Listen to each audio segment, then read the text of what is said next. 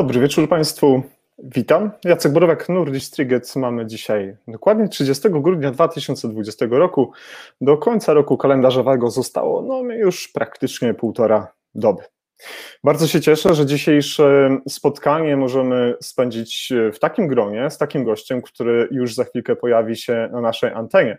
Ale zanim um, przywitam naszego gościa właśnie w naszym nordiskowym studiu, to jak zwykle Chciałbym bardzo serdecznie wszystkim podziękować, y, którzy są z nami od dłuższego już czasu. Praktycznie pół roku prowadzimy nasze regularne spotkania z zaproszonymi ekspertami, by rozmawiać między innymi o ratownictwie medycznym, medycynie ratunkowej. A jeszcze dzisiaj rozszerzymy nasze zmagania, ale to już za moment.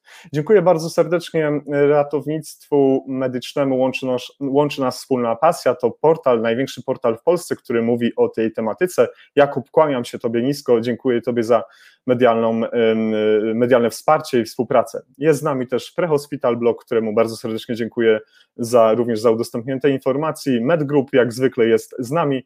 Uniwersytet Medyczny w Łodzi i y, Studenckie Koło Naukowe Anestezjologii Intensywnej Terapii również włączyło się w tych przygotowaniach do mm, informowania Państwa o tym wydarzeniu i mnóstwo, mnóstwo innych osób, które są dzisiaj z nami. A dzisiaj mm, witam na antenie już y, naszego gościa. Y, dobry wieczór, panie profesorze, czy dobrze się słyszymy? Dobry wieczór, Jacku, dobry wieczór pa, no, pa, y, pa, Państwu. Słyszę głośno i wyraźnie, mówiąc w nomenklaturze wojskowej. Bardzo się cieszę. Jak zwykle mm, y, dajemy sobie takie 30 sekund z Państwem, żebyście do nas napisali w komentarzach, jak nas widać, jak nas słychać. Oczywiście oczekujemy na wszelkie komentarze, pytania do naszego gościa, które będziemy na bieżąco zadawać tutaj poprzez nasz, naszą platformę StreamYard. Y, jest mi ogromnie miło, że dzisiejsza mm, wizyta pana profesora, mm, pana mm, profesora doktora habilitowanego nauk medycznych, Waldemara Machały, spotyka się z czymś takim, co, co się nazywa otwarcie kolejnego panelu rozmów, a jest tym panelem rozmów intensywna terapia. W związku z tym do naszej wielkiej rodziny ratownictwa medycznego, medycyny ratunkowej do, w końcu dotarła intensywna terapia, tak więc już teraz panu, panie profesorze, za to bardzo dziękuję. Bardzo dziękuję, bardzo mi miło być tutaj.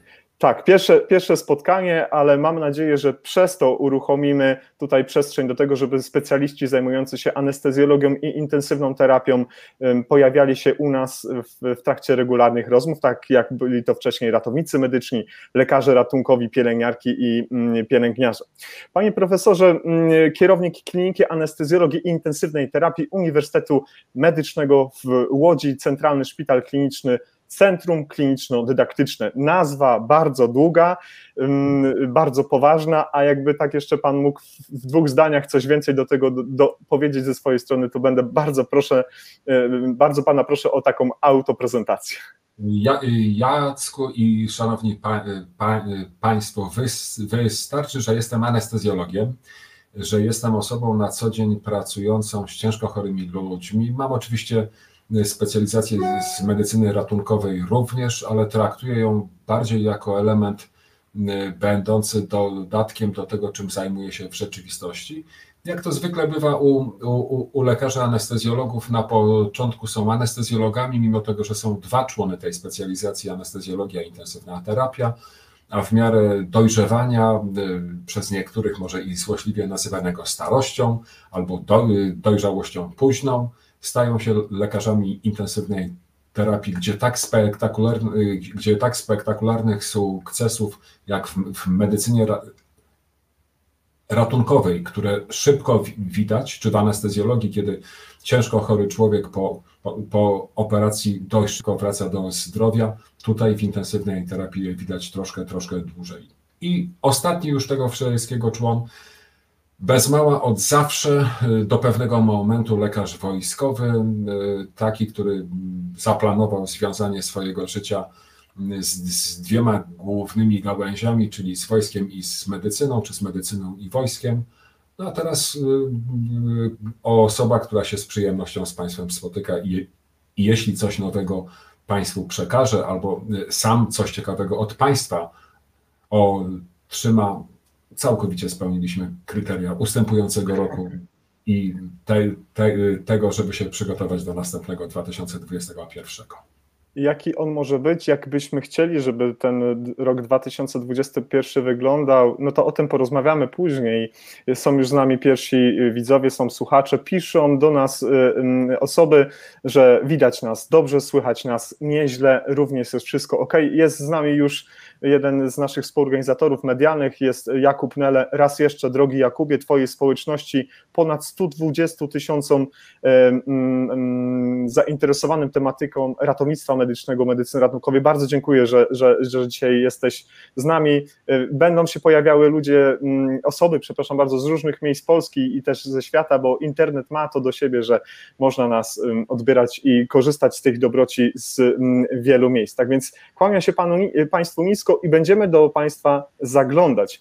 A ja pozwolę sobie tylko tak z Panem Profesorem na początku jeszcze troszkę mm, porozmawiać o dorobku naukowym. E, tego dorobku naukowego jest bardzo dużo w, państwa, w pańskim wydaniu. Periodyków naukowych y, to ponad 90 pozycji, skryptów, książek grubo ponad 26, niezliczona liczba ilości prezentacji, materiałów y, bardzo łatwo i dostępnych wręcz za free, o czym zaraz powiemy. Panie profesorze, ile jeszcze jest do napisania, ile jeszcze jest do napisania w tej medycynie intensywnej i medycynie ratunkowej?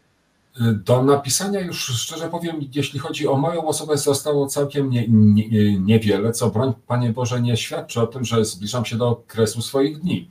Natomiast uznaję, że zamknięciem tego, co chciałem w sensie zwartego przekazu książkowego dopełnić, to jest intensywna terapia, wykłady dla studentów z intensywnej terapii, które przyznam szczerze rodzą się w potężnych bólach. Ja nawet twierdzę, że to jest poród, poród pośladkowy, ale myślę, że w ciągu najbliższego roku praktycznie przeleję wszystkie te materiały, które są przygotowane na papier. Medycyna taktyczna, anestezjologia, intensywna terapia, y, medycyna ratunkowa i intensywna terapia będzie tym zwor, które formę książkową za, y, zakończą. Panie profesorze, przewodnictwo nerwowo-mięśniowe w czasie znieczulania, blok resztkowy, przypadkowy powrót świadomości w czasie znieczulenia. Osobne obszary to e, intensywna terapia u chorych po ciężkich urazach znajdujących się w niewydolności wielonarządowej. Czyli rozumiem, to są takie pańskie perełki, takie rodzynki, e, te wisienki na torcie, którymi lubi się pan zajmować? To jest strasznie, to jest strasznie fajna grupa chorych z prostego powodu że są oni bardzo ciężko chorymi osobami w tej chwili, ale 20 minut temu, 2 dni temu, 3 dni temu byli całkowicie zdrowi. W związku z tym y, człowiek stając przed tego rodzaju chorymi, stając przed wyzwaniami, które ze sobą niosą, ma szansę w miarę szybko im ulżyć, E, stosując pewne procedury, standardy e, dostępnej informacje, czy pod postacią e, periodyków, czy pod postacią książek, jest w stanie przywrócić ich do pierwotnej aktywności. Dużo większym problemem są chorzy, którzy mają tak zwane modnie ostatnio określone choroby współistniejące, bo u tych chorych dołączenie się kolejnej nierzadko się kończy źle. Panie profesorze, był kiedyś taki film, ja nie pamiętam, tu chyba lekcji nie odrobiłem, ale ten film opowiadał o tym, y, i że może być, albo jest to dosyć duży problem, może to była tylko fantastyka, ale albo może jakieś takie domniemanie, że jest wiele osób, które poddawanych anestezji, czyli takiemu mm, y, jakby laik powiedział drugiemu laikowi, laikowi, laikowi wyłączenie prądu świadomości człowieka i podłączenie go pod jakieś urządzenie, które podtrzymuje jego funkcje życiowe, może być takie, że to jest niewystarczające. I tutaj w pańskich y, obserwacjach, czy w tych miejscach, które pan y, szczególnie uznaje, jest właśnie przypadkowy powrót świadomości w czasie znieczulenia. Przypadkowy, niezamierzony powrót świadomości. Czy, tak? Zdarza się to bardzo często w Pańskiej ocenie? To się często nie zdarza, natomiast ma formę zara, zaraźliwą.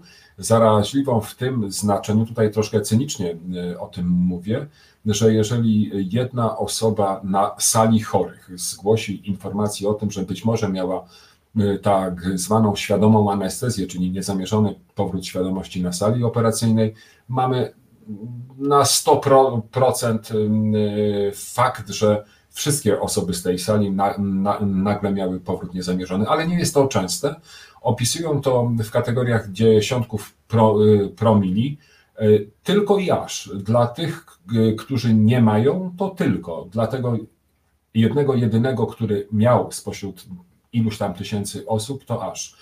Trzeba sobie zdawać sprawę, że jeżeli mamy chorych w stanie zagrożenia życia, poddawanych anestezji, Mamy chorych w krążeniu pozaustrojowym do operacji płuco serca, szczególnie w anestezji analgetycznej.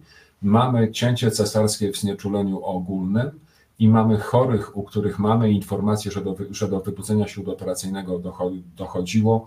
Bezwarunkowo musimy monitorować głębokość snu i bezwarunkowo chorym wierzyć. Jest oczywiście protokół Bryce'a, to jest sześć pytań, gdzie trzeba odpowiedzieć, czy chory cokolwiek z tego, co się wydarzyło w czasie operacji pamięta i zawsze choremu wierzyć. Chory nie ma zwyczaju zmyślać, a jeżeli w jego relacjach pojawiła się in, informacja, że to, co się działo na sali operacyjnej, jest w jego relacji, y, to pochylmy głowę y, i pomyślmy o tym, że jednak się to przydarzyło. Czyli należy zawsze wierzyć naszym pacjentom. Panie profesorze, na stronie internetowej mahala.info znajduje się ja nawet próbowałem je wszystkie policzyć, te prezentacje, i chciałem zapamiętać, ale tego się chyba nie da zrobić. Tych materiałów jest tak bardzo dużo, i od razu na samym początku chciałbym Panu podziękować za to, że udostępnia je Pan, jak to się mówi w języku angielskim, just like that, za free, żebyśmy my, jako mm, początkujący, czy już bardziej zaawansowani adepci sztuki medycznej, mogli z tego skorzystać. To nie jest częste zjawisko, że w takim miejscu możemy zdobyć ogromną ilość wiedzy, która jest lustrzanym odbiciem pańskiego doświadczenia. E, zatem e, w imieniu swoim i wszystkich zgromadzonych, zgromadzonych dzisiaj tutaj osób e, serdecznie panu za to dziękuję. Jacku, medycynę trzeba traktować jako frajdę. Z chwilą, kiedy się ją traktuje jako zabawę, człowiek ma radość w tym, że jeżeli cokolwiek nowego poznał, to się tym dzieli. Naturalnie na niektórych filmach są pozakładane hasła. Ja zawsze, ilekroć ktokolwiek z Państwa napisze te hasła, udostępnię, ale te hasła są założone nie dlatego, że nie chcę się dzielić, a dlatego, że treści, które są zawarte w tych prezentacjach, mogą osoby, które szukają sensacji, a nie medycyny, nazwijmy to, zbiesić troszeczkę. Mhm. Natomiast w momencie, kiedy zostaną one tymi obrazami zniesmaczone, mogą mieć pretensje do internetu, czyli do nikogo, ale indywidualnie do ich autora, co no, może mieć różne konsekwencje z prawnymi włącznie. Nasze spotkania, jak już Pan wie, Panie Profesorze, to jest pełna interakcja z widzami, z słuchaczami, bo są osoby, które jadą teraz pewnie w korkach w różnych miejscach i, i słuchają nas poprzez te dobra techniki. E, to przede wszystkim oczekiwanie na słuchaczy którzy, i widzów, którzy zadają pytania, więc bardzo proszę, jesteśmy do Państwa dyspozycji. Myślę, że Pan Profesor również z przyjemnością podejmie się wyzwania i odpowie na szereg pytań, które proszę zadawać w komentarzach pod naszym wydarzeniem. One automatycznie się tutaj u mnie pojawią i będę miał wielką przyjemność te pytania bezpośrednio panu y, profesorowi przekazać i, i będziemy oczekiwać na komentarz. Panie profesorze, kilka dni temu w takich bardzo gorących czasach covidowych czy zamierzone to było działanie, czy też nie, czy stricte edukacyjne, czy takie, które miałoby uspokoić osoby niezwiązane z medycyną pojawił się ciekawy materiał, mm, który, którego mm, w dużej części jest Pan główną tam postacią, ale opowiada Pan o tym miejscu, w którym na co dzień Pan pracuje w towarzystwie swoich kolegów i koleżanek. Mm, y, diagnostów, y, osoby, które pracują stricte do, jeśli chodzi o utrzymanie oddziału, y, zaplecze techniczne, pielęgniarze, pielęgniarki, laboranci, technicy, lekarze i Mówię o tym, że farmaceuci, farmaceuci. grupa, bez której byśmy nie byli w stanie funkcjonować. Y, y, chciałbym poprosić Pana o, o, to, y, żeby Pan powiedział, jaki był cel przygotowania tego materiału i, i, i, i z jakim to się mm, spotkało odbiorem w społeczeństwie, które, które obserwowało efekt tego działania. Jacku, trudno mi powiedzieć, z jakim się to spotkało odzewem, aczkolwiek od czasu do czasu dostaję informacje, jak duża liczba otwarcia tego filmu była. E, celem było, żeby pokazać e, służbę zdrowia dokładnie w całości.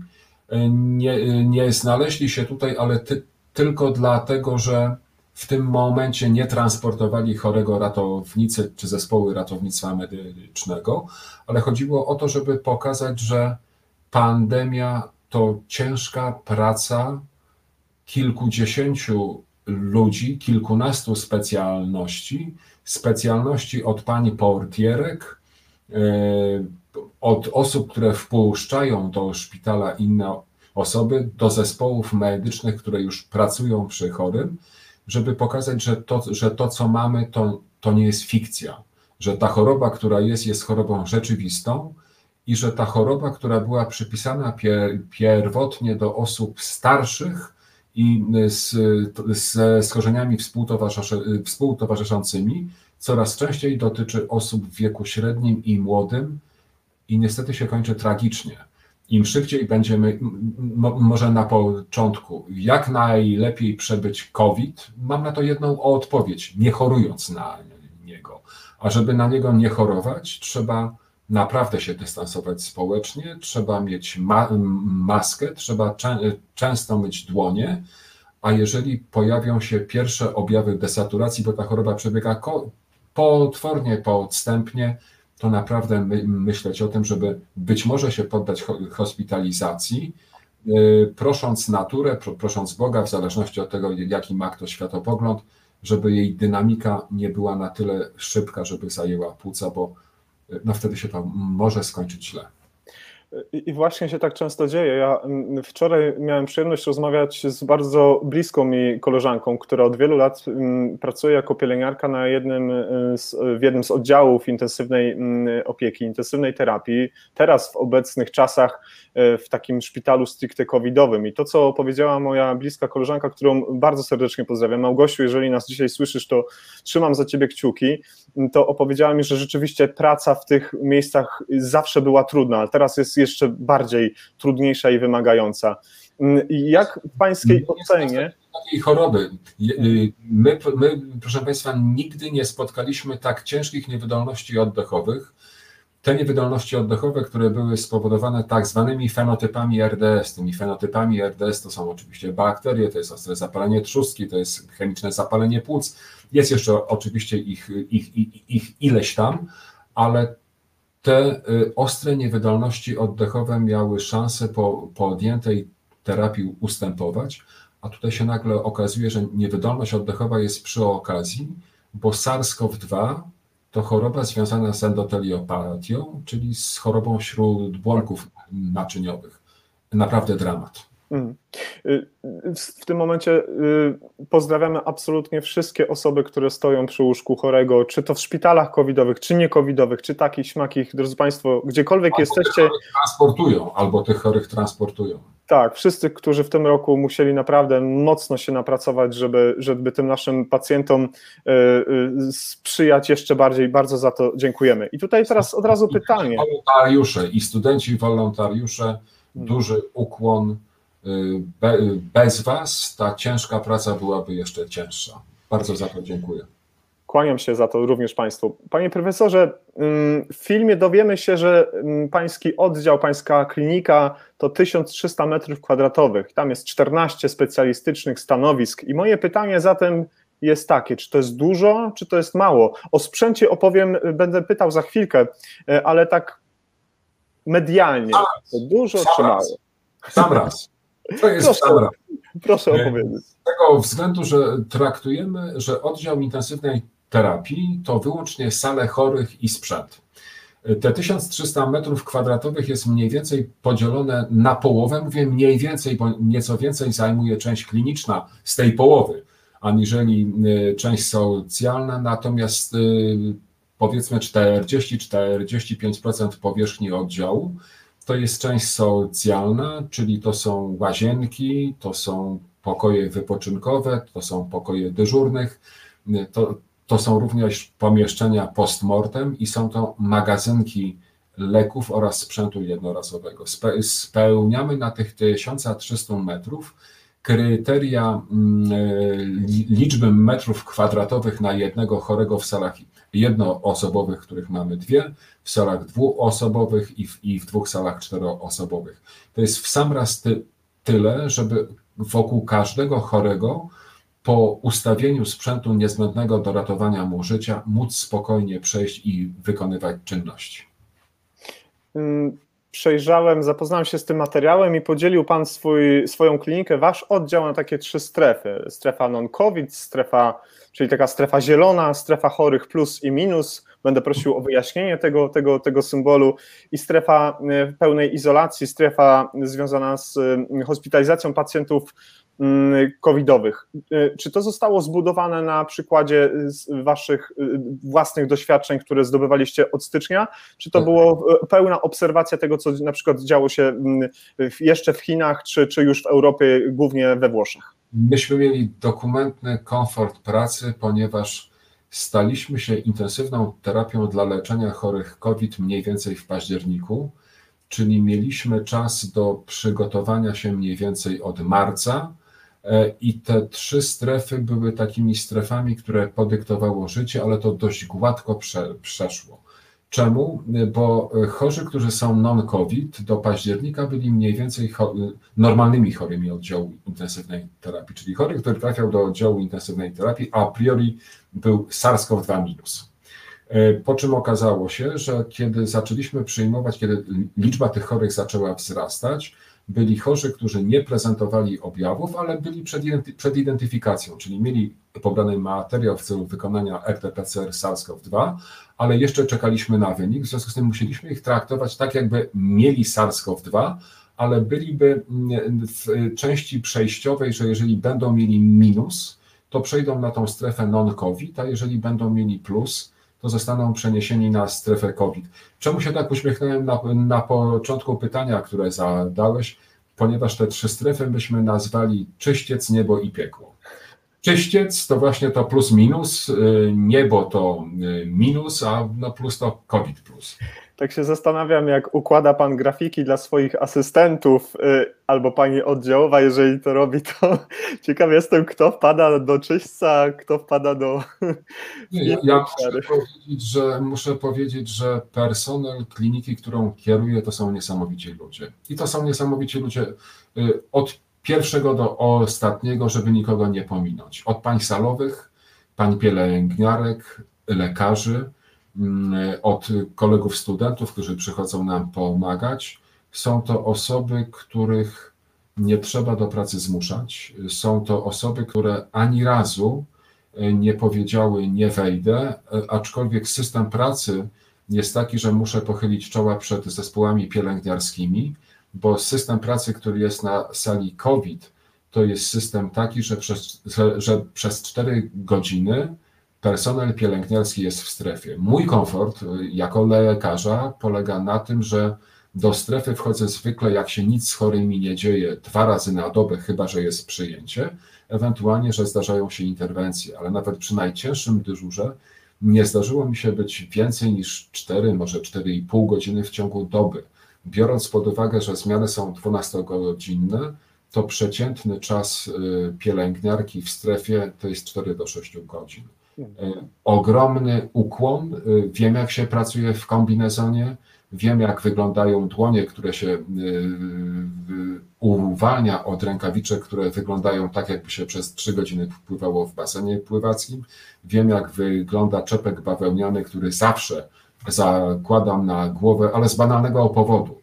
Ten czepek, który jest pierwszą warstwą, po, po, na nim jest jeszcze jeden czepek chirurgiczny typu szal i na tym jest kombinezon on, on służy ty, tylko temu, żeby wchłaniał pot, żeby ten pot nie spływał po wewnętrznej części gogli i przyłbicy i wiemy, jak wygląda podkoszulka, którą się ma. Także proszę mi wierzyć, ukłon w stosunku do zespołów pielęgniarskich i wbrew pozorom do tak cichej, do tak cichej gru, grupy oddziałów intensywnej terapii, czyli pań salowych, które mam świadomość, że te wszystkie rzeczy, które mają charakter y, y, rzeczy skażonych, muszą zapakować, zabezpieczyć i wynieść. E, praca, bez której nie bylibyśmy w stanie normalnie funkcjonować.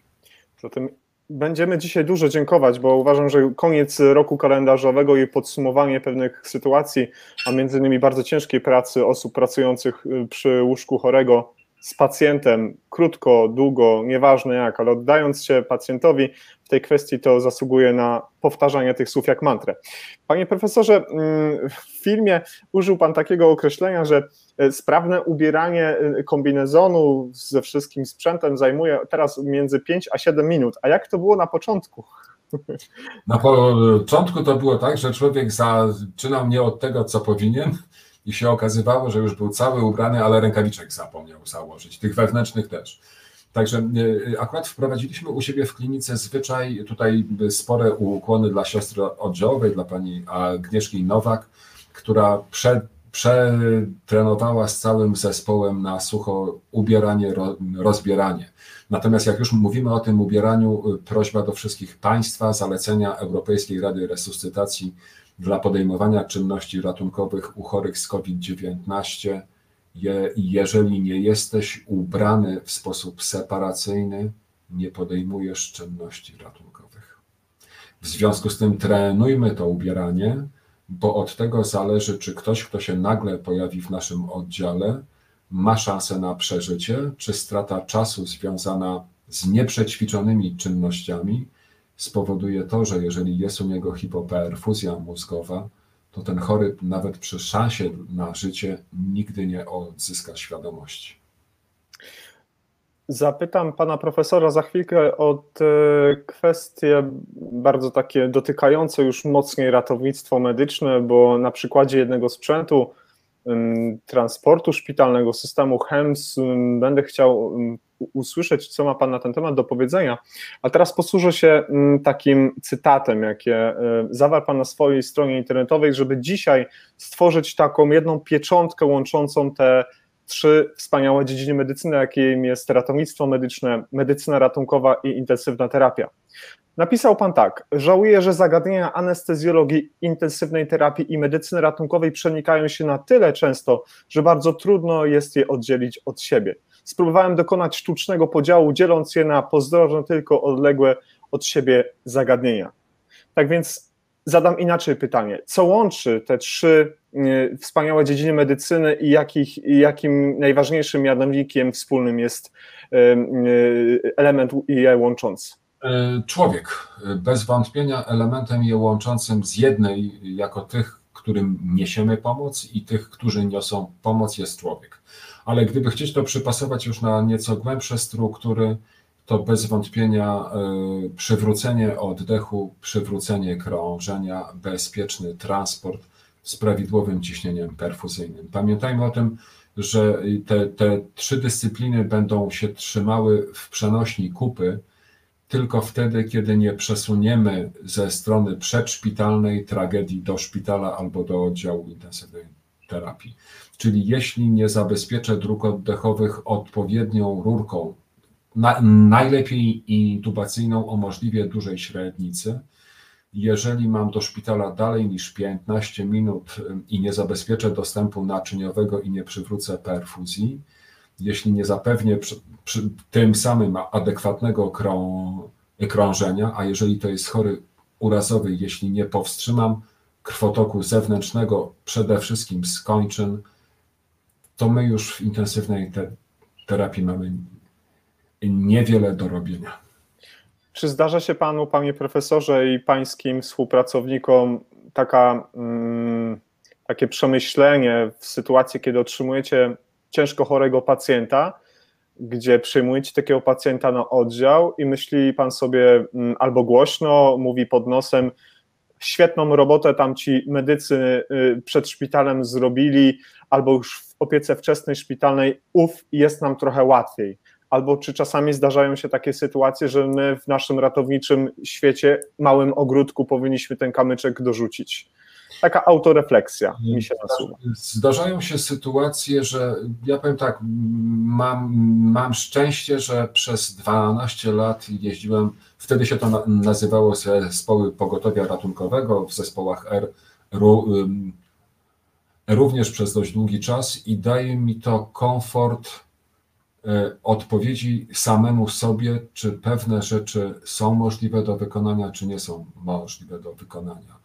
Elementem który zawsze musi się znaleźć w ustach osoby przyjmującej chorego, jest to, że jeżeli praca została wykonana w sposób prawidłowy, to powiedzieć przynajmniej do, dobra robota i zamienić kilka słów z tymi osobami, które tego człowieka mm, przywiozły.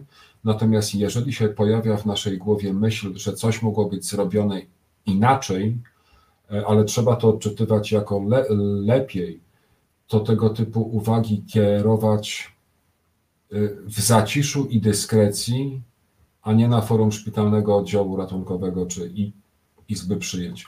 E, ja zdaję sobie z tego sprawę, że na szczęście niewielka grupa ludzi wychodzi z założenia, że jeżeli jest w sorze, to jest a priori mądrzejsza od tych osób, którzy są przed szpitalem. Mhm.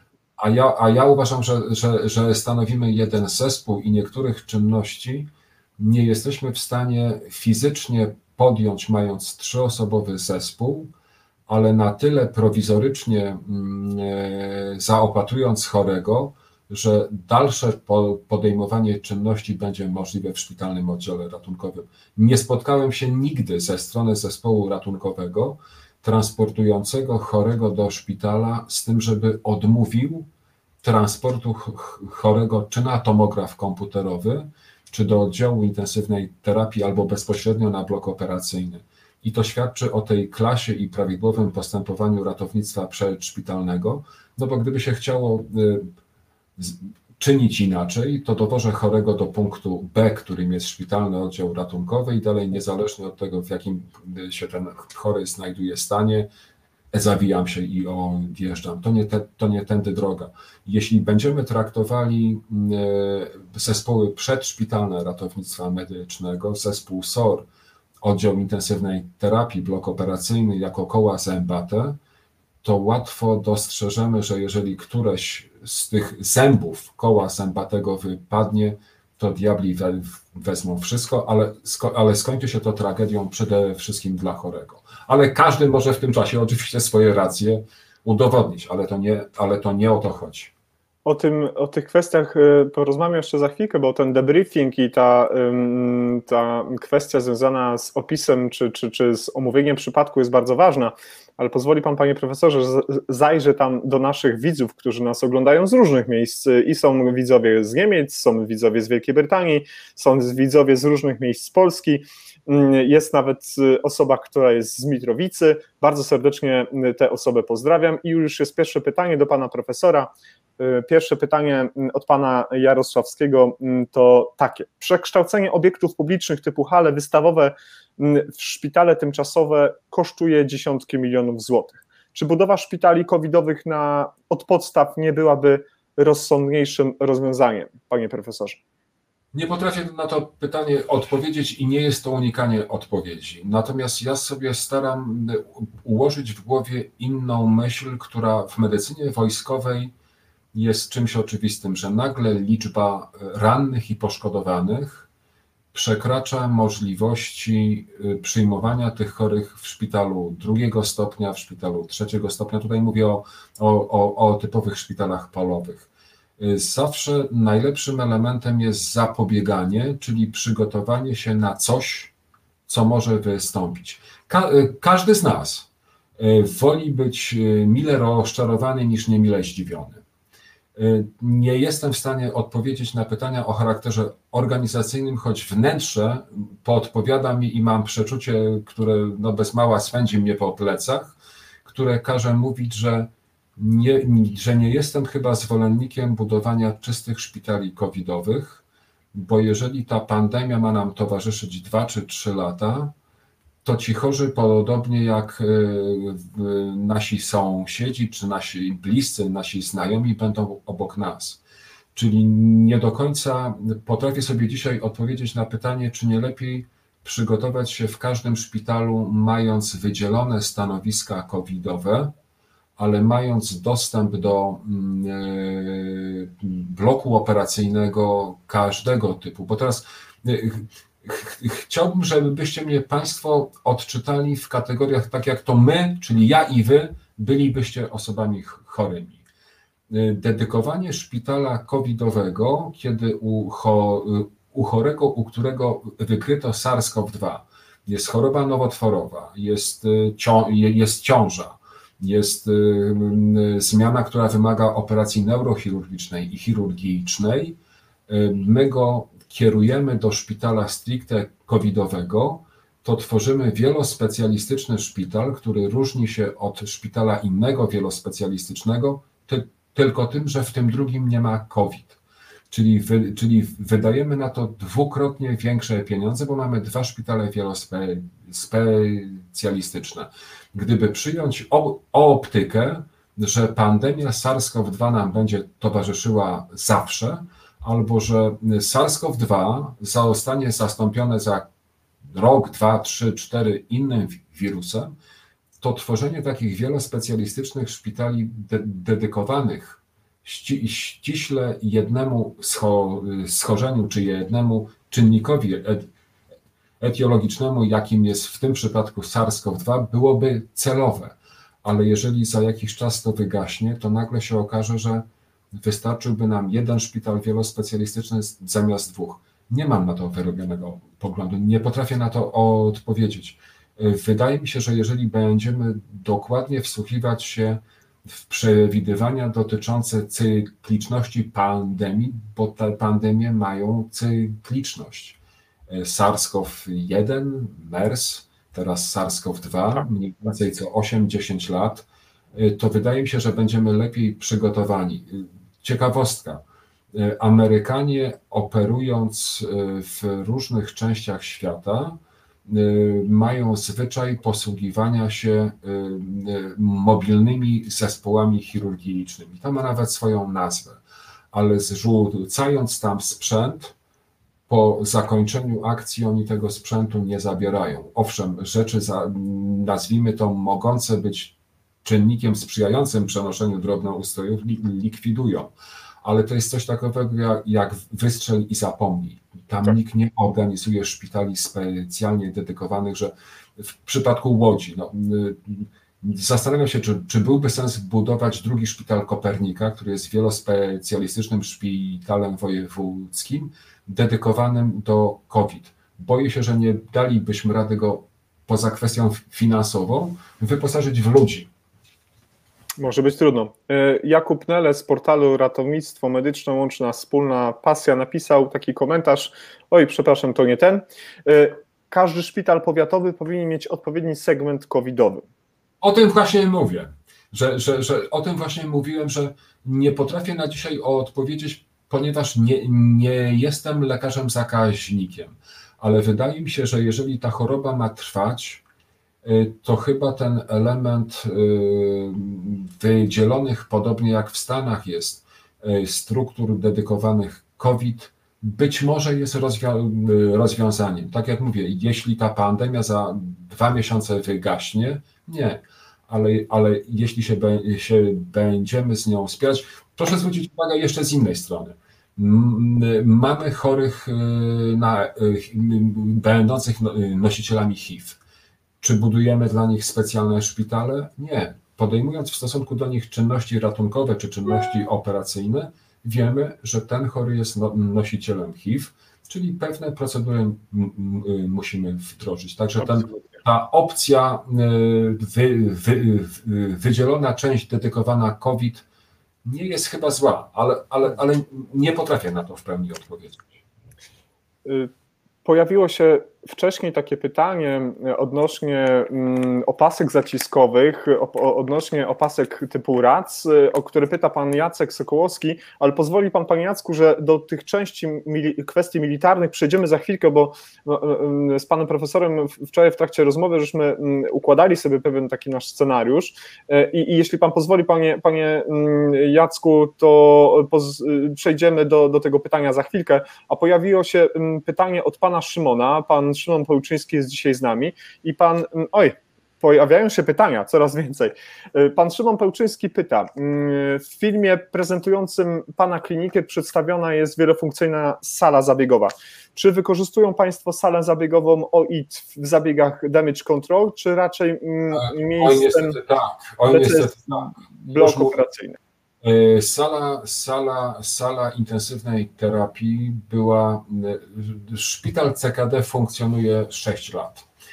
były wykonane w ramach oddziału intensywnej terapii i sali zabiegowej dwa, za, dwa zabiegi. Były to zabiegi u chorych, którzy mieli podłączone ECMO, których nie dało się w tamtym czasie transportować na blok operacyjny i te zabiegi operacyjne były wykonywane. Ale tutaj rozumiem pana Szymona pytanie. Czy jeżeli chodzi o salę zabiegową, na przykład w szpitalnym oddziale ratunkowym, czy powinna być ona wykorzystywana dla damage control surgery? Odpowiadam tak, że jeżeli rozpoznajemy ostre krwawienie zagrażające życiu i y, szpital dysponuje salą zabiegową w ramach SOR-u, to bezwarunkowo, mimo tego, że nie ma ona y, typowej sterylności charakterystycznej dla bloku operacyjnego, powinno się w tej sali wykonywać zabieg, bo strata kolejnych kilku minut na transport tego chorego na blok operacyjny, który może być prawie że może przylegać do szpitalnego oddziału ratunkowego, to jest ten czas, w którym już nie będziemy mieli możliwości perfuzji przywrócić i hmm. wprawdzie wywozimy chorego z, z bijącym sercem i z krytycznym ciśnieniem, ale wwozimy go na salę operacyjną już z sercem zatrzymanym. Kolejna uwaga, jeśli damage control surgery to medycyna taktyczna, medycyna wojskowa mówi nie, nie okładasz pola i nie przygotowujesz go chirurgicznie, tylko spłukujesz środkiem odkażającym i bez obłożenia pola wchodzisz do miejsca prawdopodobnego źródła krwawienia. Czyli zupełne przestawienie, mm, nazwijmy to, reguł y, typowych y, profilaktycznych pod kątem drobnoustrojów wtargnięcia do organizmu w stosunku do tego, co robimy na salach operacyjnych.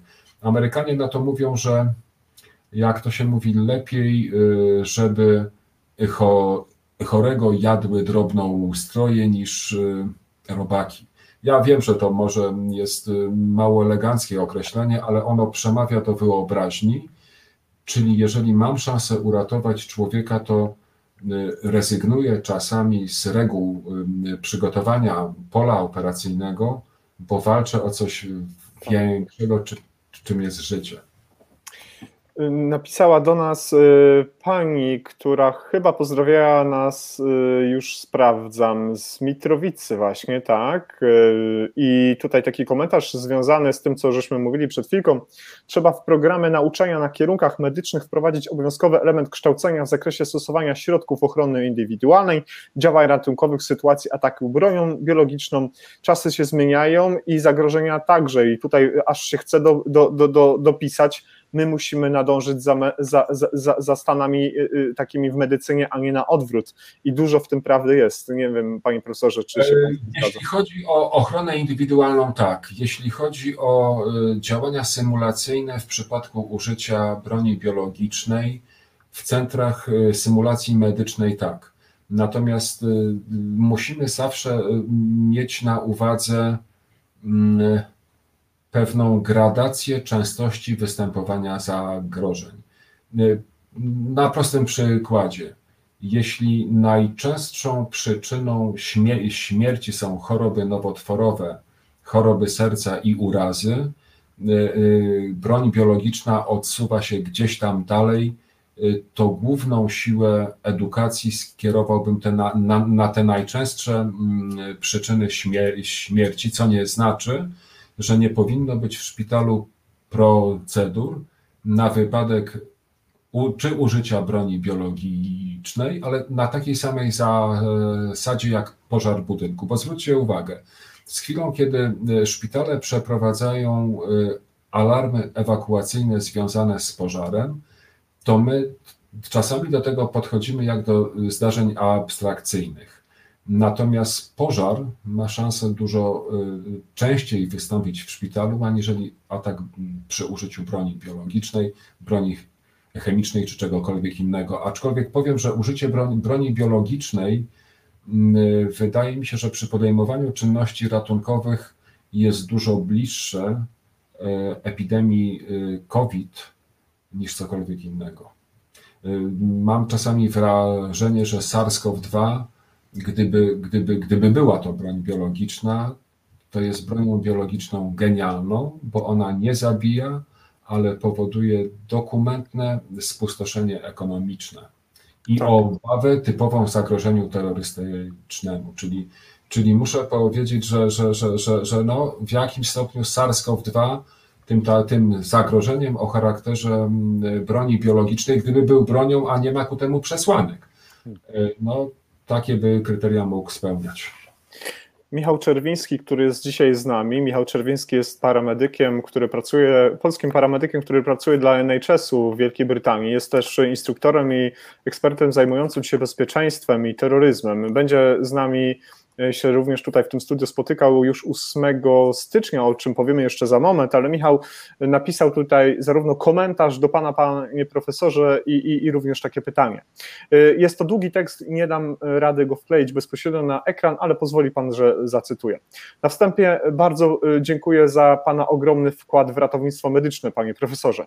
Czy nie należałoby według pana spowodować mm, wyposażenia w Polsce zespołów ratownictwa medycznego w zestawy tamujące krw krwotoki złożone na przykład z dwóch stas, środka hemostatycznego i dwóch opatrunków uciskowych. Mały y, z gazą do wypełnienia ran i dużo powierzchniowego. Oczywiście z poprzedzającym dobrym, opracowanym na szczeblu centralnym szkoleniem. Tu znak zapytania. Z mojego doświadczenia pogotowiarskiego wiem, że bardzo często sprzęt dedykowany, jak y, myślę dalej Michał chciał napisać, żeby się ten tekst nie załączył, nie, nie jest adekwatny do sytuacji, w jakiej się znajdujemy.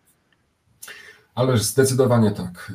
Muszę powiedzieć, że e, stazy takty, taktyczne, niezależnie od tego, jakie one są, ja miałem okazję pracować na stazach CAT, czyli North American Rescue. E, miałem okazję używania gaz, gazy hemostatycznej Quicklot, Celox Hitogaza, e, proszku wprowadzanego w rany penetrujące w takiej specjalnej strzykawce Celox, Y, puder y, są czymś, co powinno być absolutnie na wyposażeniu każdego zespołu ratownictwa medycznego. Mało tego, powinno być na wyposażeniu każdego bloku operacyjnego, y, szpitalnego oddziału ratunkowego i oddziału intensywnej terapii. Ja z dużą satysfakcją muszę powiedzieć, że od 2012 roku lotnicze pogotowie ratunkowe bez mała wszystko to, co jest w kontyngencie wojskowym, a służy ratowaniu życia, przyjęło i przeniosło na pokład. Y, mają stazy, mają, sta, y, mają środki hemostatyczne, mają proszek hemostatyczny, czyli mają wszystko to, co y, mo, można by było ująć jako control bleeding first.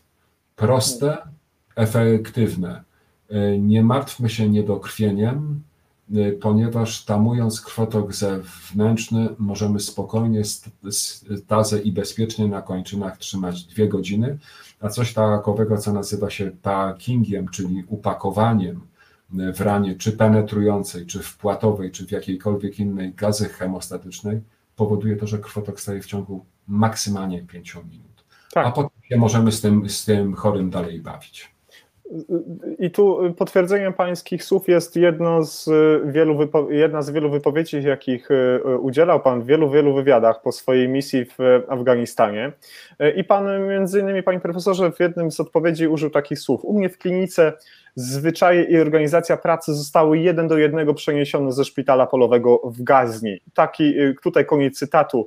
Y, y, więc to jest jakby potwierdzenie, że to nie tylko ZRM, nie tylko prehospital powinien być w to wyposażony i taki wczesno-szpitalne ratownictwo, ale również oddziały szpitalne. Tak mamy to rozumieć. Ale przecież gazę hemostatyczną, proszki hemostatyczne możemy kupić w firmach, które są w Polsce. One te, one te urządzenia sprzedają, on, ten sprzęt jest ogólnie dostępny. Ja zawsze powtarzam, że największy problem y, w leczeniu ciężko chorych i ciężko rannych ludzi rozpoczyna się w nas samych, czyli w tych, którzy tą pomoc ma, mamy nieść. Jeśli w swojej głowie wyrobimy przekonanie, że czegoś się nie da, no to się rzeczywiście nie da.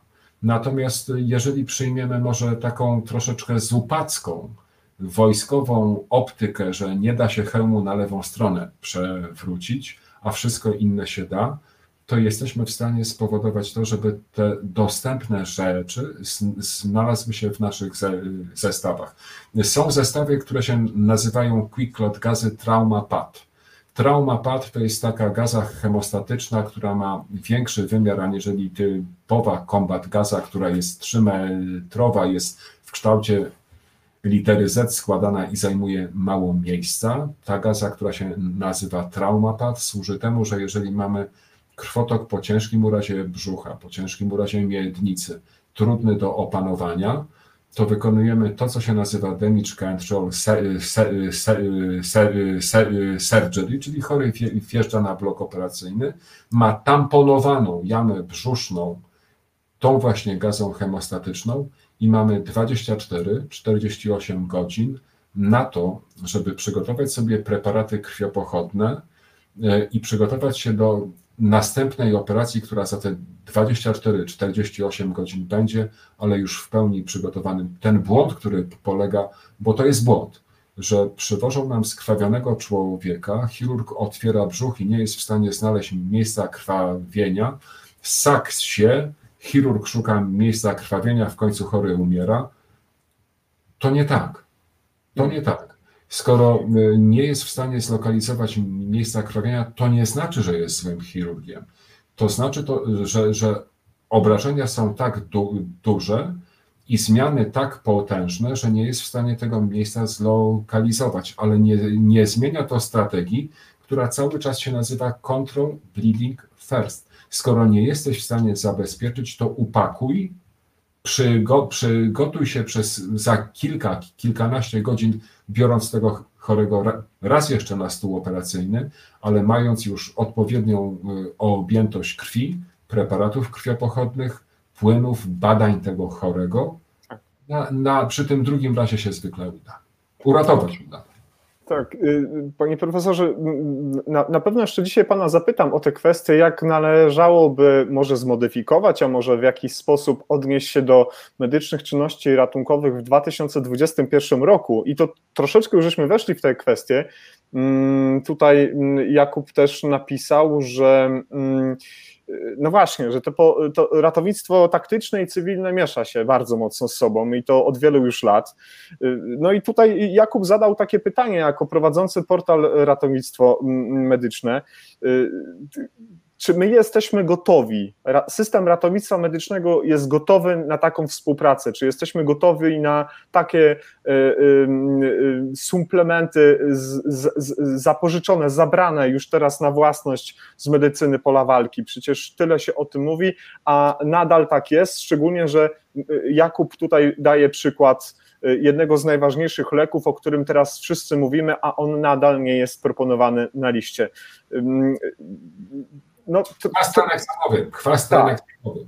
Ja powiem tak, od, y, musimy sobie to pytanie zadać sami. Ja, ja jestem przekonany, że tak. Tym bardziej, że komfort ratownika cywilnego y, jest dużo wyższy aniżeli komfort ratownika wojskowego, taktycznego, bo do tego cywilnego nie strzelają.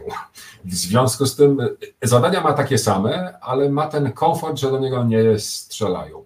E, w związku z tym, czy, czy jesteśmy gotowi, żeby, żeby się połączyć w sensie czynności? Tak, ale to od naszej woli e, zależy to, czy zechcemy przyjąć, e, niestety brutalnie przenieść, bo czasami problem w nas jest taki, że uważamy, że coś by było lepiej, ale nie mamy na to dowodów, tylko nasza opinia jest taka, że byłoby lepiej. Medycyna taktyczna wskutek tego, że jest medycyną, która jest taka, jest taka, jest taki podręcznik, który jest modyfikowany kilka razy w roku dla służb medycznych armii amerykańskiej. On się nazywa Joint Theater Trauma System. I tam są procedury, które mają być w stosunku do poszczególnych stanów wykonane. Nikt nie broni komukolwiek wyjść poza procedurę, ale więcej. Natomiast nie ma w ogóle mowy o tym, żeby ktoś dokonał czegokolwiek w liczbie mniejszej niż to, co wykazuje procedura. Kwas traneksamowy, rzeczywiście y, rewelacyjny lek, lek, który, który, który, który w przypadku ciężkich krwotoków ma swoje udowodnione działanie z jednym zastrzeżeniem. Musi być podany w czasie do 3 godzin od wystąpienia krwawienia. Potem już nie ma sensu. Potem drugą dawkę trzeba podać e, po kolejnych 8 godzinach. Jeśli e, będziemy odpowiednio parli, oznacza, że będziemy mówili tym samym głosem, to szansa na to, że to się zmieni, naprawdę istnieje. To, to, to, to, to tylko siedzi w nas. Hmm. Albo uznamy, że to działa, albo uznamy, że my jesteśmy lepsi i tego możemy nie mieć.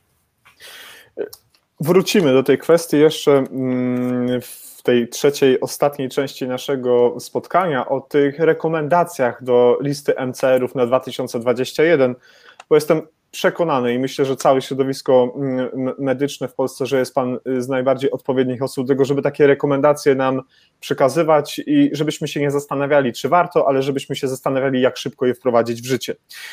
Pani e, Ewa Borowska, która jest e, doktorantką, która jest, zajmuje się technologiami bardzo mocno zaawansowymi, zaawans, zaawansowanymi, na, ba, dotykając przestrzeni kosmicznej, ma do Pana, Panie Profesorze, pytanie. Ma Pan doświadczenie związane z trudnymi szpitalami polowymi.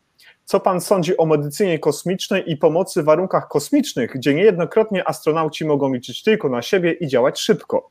Pytanie z kosmosu, ale jednak y, jest coś na rzecz. Ojej, kochany, niezłe pytanie. Y, ja mówiłem, że nie będzie lekko.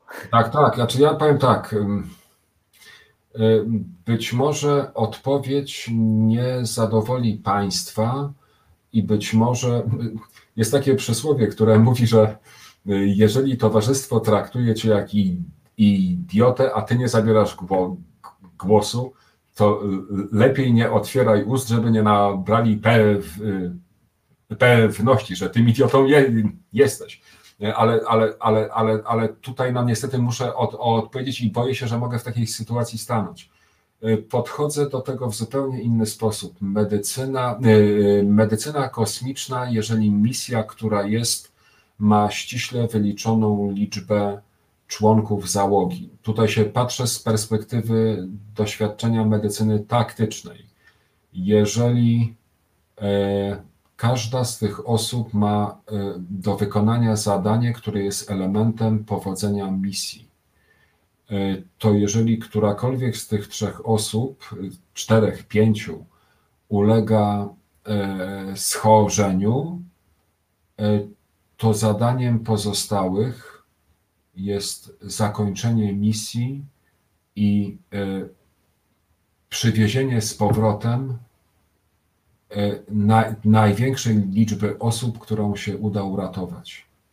Ja wiem, że to jest brutalne. Jeżeli od, odniosę to do grupy bojowej, że jeżeli grupa bojowa dokonuje uderzenia i kilku, jeden, dwóch, trzech z czoła tej grupy doznają obrażeń, zostają postrzeleni, to celem tych, którzy zostają przy życiu, jest dokończenie misji, a nie ratowanie ko kolegów. Ratować kolegów wrócą wtedy, kiedy wykonają misję. Jeśli ta odpowiedź pani Ewie, nazwijmy to, jest dla niej satysfakcjonująca, to się cieszę, a jeżeli mogę tą myśl rozwinąć, to naturalnie ją rozwinę. Pamiętajmy o tym, że astronauci polecieli w celu wykonania ściśle określonego zadania. Jeżeli któryś z nich ulega wypadkowi, ulega ciężkiemu schorzeniu i jakiekolwiek poświęcenie czasu dla ratowania jednego istnienia, żeby uratować inne bądź innych, z tej misji ma zagrozić przeżyciu pozostałych, to tą jedną osobę poświęcamy. Ja wiem, że to jest bardzo, bardzo brutalne, ale y, y, jako osoba znajdująca się kiedyś tam w warunkach bojowych, miałem takie samo przeświadczenie w stosunku, gdybym to ja był tą osobą ranną. Y, to nie ja jestem najważniejszy w tym momencie, wa ważniejsze jest zadanie. Taką, taką pracę sobie wybraliśmy. Pani Ewa, bardzo dziękuję panu, panie profesorze, za tę odpowiedź. Jest wysoce usatysfakcjonowana. Pan Zabłocki dał komentarz. Medycyna kosmiczna, no ciekawe, no, ale chyba nie dotyczy Polski, nie będzie dotyczyć, ale myślę... A ja, nie, a ja, a, a, a ja Jacku nie, nie wiem. Z tego względu, że gdyby ktoś mi powiedział 25 lat temu, że będą w ambulansach i respiratory, i pulsoksymetry, i kapnografy, y, to mógłbym nie uwierzyć. No a, jednak, a jednak. A no jednak. i tu po, pojawia się kolejne pytanie, e, panie profesorze. Znowu do listy MCR-ów na 2021. Pan Emil Gradowski. Dziękuję panie Emilu, że znalazł pan dzisiaj dla nas czas, żeby się spotkać w naszym towarzystwie. Zadał panu, panie profesorze, pytanie. Panie profesorze, co w temacie ultrasonografii w zespołach ratownictwa medycznego, co pan sądzi na temat. Oj, kochany, oj, kochany. Oj, chyba wiele razy pan odpowiadał na to pytanie. Nie, nie, nie, nie. Ja, ja, ja wiem, że ja odpowiem w sposób niesatysfakcjonujący entuzjastów USG w pomocy przedszpitalnej. Proszę Państwa, y, wiem, że y, posiadanie instrumentu diagnostycznego ale i w niektórych momentach wspomagającego terapię jest kuszące.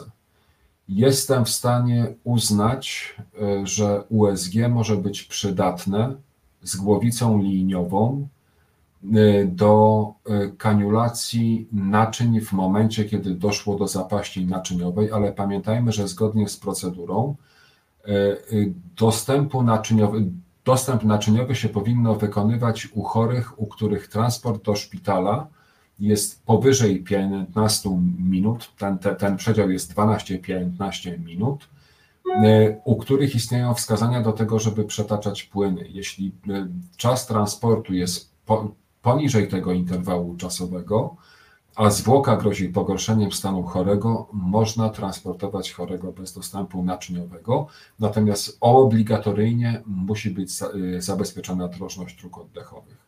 I o ile y, przychylam się do tego, że, je, że jeżeli już USG, to z głowicą liniową, dlatego żeby poszukać naczyń krwionośnych, które przy zapaści naczyniowej spowodowanej hipotensją mogą być trudne do nakłucia. O tyle wykonywanie fast niepotrzebne. Czemu nie?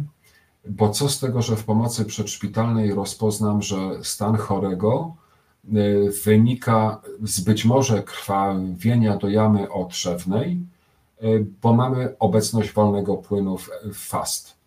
Y, każdy chirurg, który będzie wykonywał w szpitalnym oddziale ratunkowym przyjęcie chorego i kwalifikował te, tego chorego do zabiegu operacyjnego, jeśli sam nie przyłoży głowicy, żeby potwierdzić, że jest płyn, to znaczy, że postępuje nierozważnie.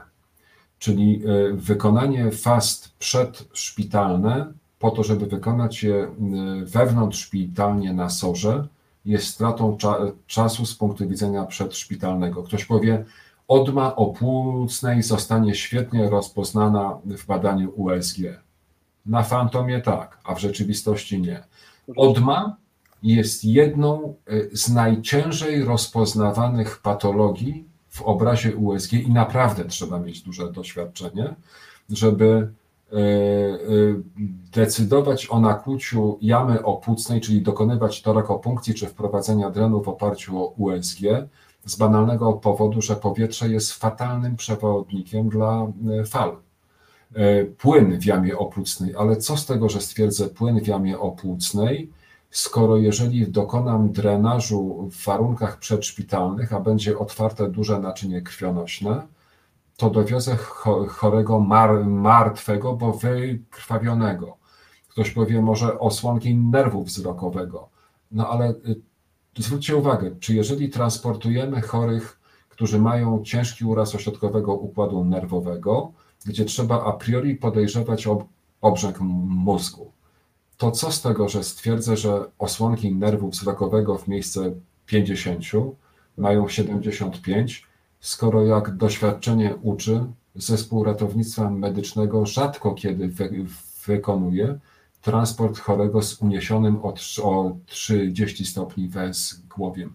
Niezależnie od tego, czy stwierdzę, czy chory ma 70, 75 czy 45, powinienem tego chorego i tak transportować zgodnie z procedurą ciężkiego urazu czaszkowo-mózgowego. Poza tym boję się, że USG wytworzy w nas fałszywe mniemanie procedury diagnostycznej. Jeśli pa, pamiętajmy o tym, ja przepraszam, że mówię tak na zasadzie yy, wieszczenia, że, że pamiętajcie, bo ja, bo ja pamiętam. To nie tak.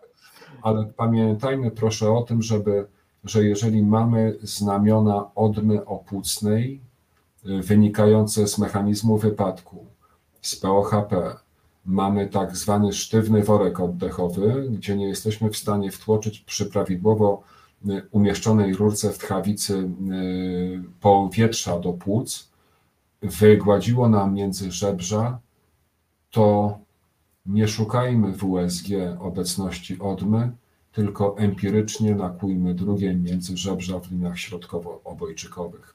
Y, nakłucie zbędne Y, nie jest błędem, nie nakłucie przy istniejącej jest błędem medycznym. I dlatego tutaj ta dłuższa od, odpowiedź jest taka, że o ile y, uważam, że USG w sorze tak, to USG w ambulansie dyskutowałbym. Chyba, że do nakłucia naczyń. Wtedy ok. Tak, to, to my, my, myślę, że taka jest, y, takie jest główne pańskie przesłanie. Y, na temat ultrasonografii w zespołach ratownictwa medycznego, w tym tak zwanym prehospitalu żeśmy rozmawiali, już wcześniej było kilka spotkań związanych y, właśnie z tą technologią w ramach omawiania konferencji i tak dalej, i tak dalej, która miała miejsce w Krakowie. Y, I oczywiście tutaj nie dzisiaj, żebyśmy roz, roztrząsali te kwestie, czy tak, czy nie, ale pewne rekomendacje na pewno można było mieć z tyłu, z tyłu głowy. Pojawił się taki komentarz, pozwoli pan, panie profesorze, że, że ja go przeczytam. Jest on na tyle długi, panie Michale, nie dlatego, że nie chcę go wkleić, ale jest on obszerny. Y, I pan Michał dzieli się taką informacją. Wszyscy tu możemy opowiadać o nowinkach i dążyć do nich. No to fajne, że tak y, y, postrzegamy te kwestie. Ja jednak chciałbym wspomnieć o innym problemie. Dlaczego ratownik medyczny w Polsce tuż po studiach ma znać się na wszystkich mm, pewnie procedurach? Dlaczego nie wprowadziliśmy żadnej ścieżki rozwoju dla ratowników medycznych? Nasz system nie zachęca nas do rozwoju, a jedynie często coś wymusza. Wiele ratowników medycznych wróciłoby do zawodu, gdyby widzieli w pracy możliwość rozwoju i zdobywania szczebli kariery zawodowej. Pan jako dydaktyk, pan jako profesor, jako wykładowca, jako, jako pedagog y, y, również, myślę, że jest odpowiednią osobą, żeby odpowiedzieć na to pytanie, albo przynajmniej się do tego, y, do tego komentarza odnieść. Nie będzie to na pewno odpowiedź, która będzie lukrowana. Pielęgniarki mają izbę pielęgniarską. Lekarze mają izbę lekarską. Czy nie pora pomyśleć, a to już parę lat minęło, żeby ratownicy mieli swoją izbę, która będzie e, tworzyła podspecjalności w tym, w czym są naj, najlepsi i dokonywała kar, e, pe, pewnego uszeregowania, e, gradowania ich umiejętności. Ratownik pierwszego stopnia, drugiego stopnia, trzeciego stopnia. E, panie Michale, e, musicie tutaj już, mówię wy musicie, bo tego nikt za was nie rozwiąże. Wy w swoim środowisku ratowników dążyć do tego, żeby powstał odpowiednik tego, co jest izbą lekarską i izbą pielęgniarską, która dba o określenie, a potem certyfikowanie, weryfikowanie Waszych umiejętności, tak jak to w przypadku le, lekarzy są, spe, są specjalności lekarskie, są, są, są, są, są stopnie posiadanych u, u, uprawnień, oczywiście związane przy, przy okazji z tytułami, a po części z jakimiś tam dodatkami o charakterze finansowym. Myślę, że naj, najciężej e, ze, od swojego środowiska wymusić to, co musi z waszego środowiska wyjść. I jeżeli macie przecież i doktorów e, nauk o zdrowiu, macie doktorów habilitowanych nauk o zdrowiu, to są te osoby, do, do których tego typu kwestia powinna być kierowana. Ja jako lekarz w tym momencie nie mogę ingerować w umiejętności tak was, ratowników, jak i pielęgniarek, a w odniesieniu do swojej, do, do, do, do, do swojej działki, czyli do bycia lekarzem, do innej specjalności aniżeli anestezjologia, intensywna terapia i medycyna ratunkowa, którą mam, ma, ma, mam w swoim wykształceniu. Wiem, że to jest bardzo trudne, co mówię, ale to nie jest odpychanie od siebie odpowiedzialności. Jak Państwo jako ratownicy się za to nie weźmiecie, no to nikt się za to nie weźmie. Drodzy Państwo, wszystkie ręce na pokład. 2021 rok to niech będzie takim rokiem przełomowym, nie tylko w tych MCR-ach, ale może też o takiej naszej wspólnej odpowiedzialności za ten nasz system, który my budujemy, no bo ten system budowany jest przez ludzi, więc przez nas, więc jeżeli system nie działa, to może coś z naszym poczynaniem nie jest do końca tak, jakbyśmy chcieli. Nie jest to oczywiście krytyka, nie jest to oczywiście mówienie, że coś jest złe, ale może jest po prostu nieadekwatne. Panie profesorze, wracamy na OIT, wracamy do CSK i moje pytanie pytanie. Mm, nie chcę znać od Pana liczby, bo może to być trudne. Ile takich kredytów zaufania ECMO wasi pacjenci dostali? Od razu odpowiadam, że, że jeżeli chodzi o chorych SARS-CoV-2 czy COVID-19, prowadziliśmy terapię u 10 chorych w ciągu y- półtora miesiąca ostatniego. Panie profesorze, czy to jest dużo, czy to jest mało? Chyba dużo. Mówię chyba, ponieważ e, doświadczenia ośrodka w Toronto, największego północnoamerykańskiego ośrodka ECMO, e, który się zajmuje ECMO, mówią, że od początku epidemii prowadzono w ich ośrodku nieco ponad 100 terapii ECMO. Czyli biorąc pod uwagę, że no, ja nie charakteryzuję swojego oddziału, oddziału, w którym pracuję jako y, typowego ośrodka terapii pozaustrojowych technik natlenienia krwi, eliminacji dwutlenku węgla, no to powiedzmy 10 czy 11 razy mniej y, w stosunku do największego północnoamerykańskiego to chyba nie mało. Co ratownik medyczny, pracujący w zespołach ratownictwa medycznego, takich podstawowych i, specjalistycznych, jeżdżący y, y, samochodami, pojazdami, y, powinien wiedzieć o ECMO, do czego tak naprawdę ECMO jest, do czego ewidentnie ECMO nie służy i jakie ma znaczenie w planowaniu przyszłych procedur i na przykład poprawiania obowiązującego systemu medycznych czynności ratunkowych.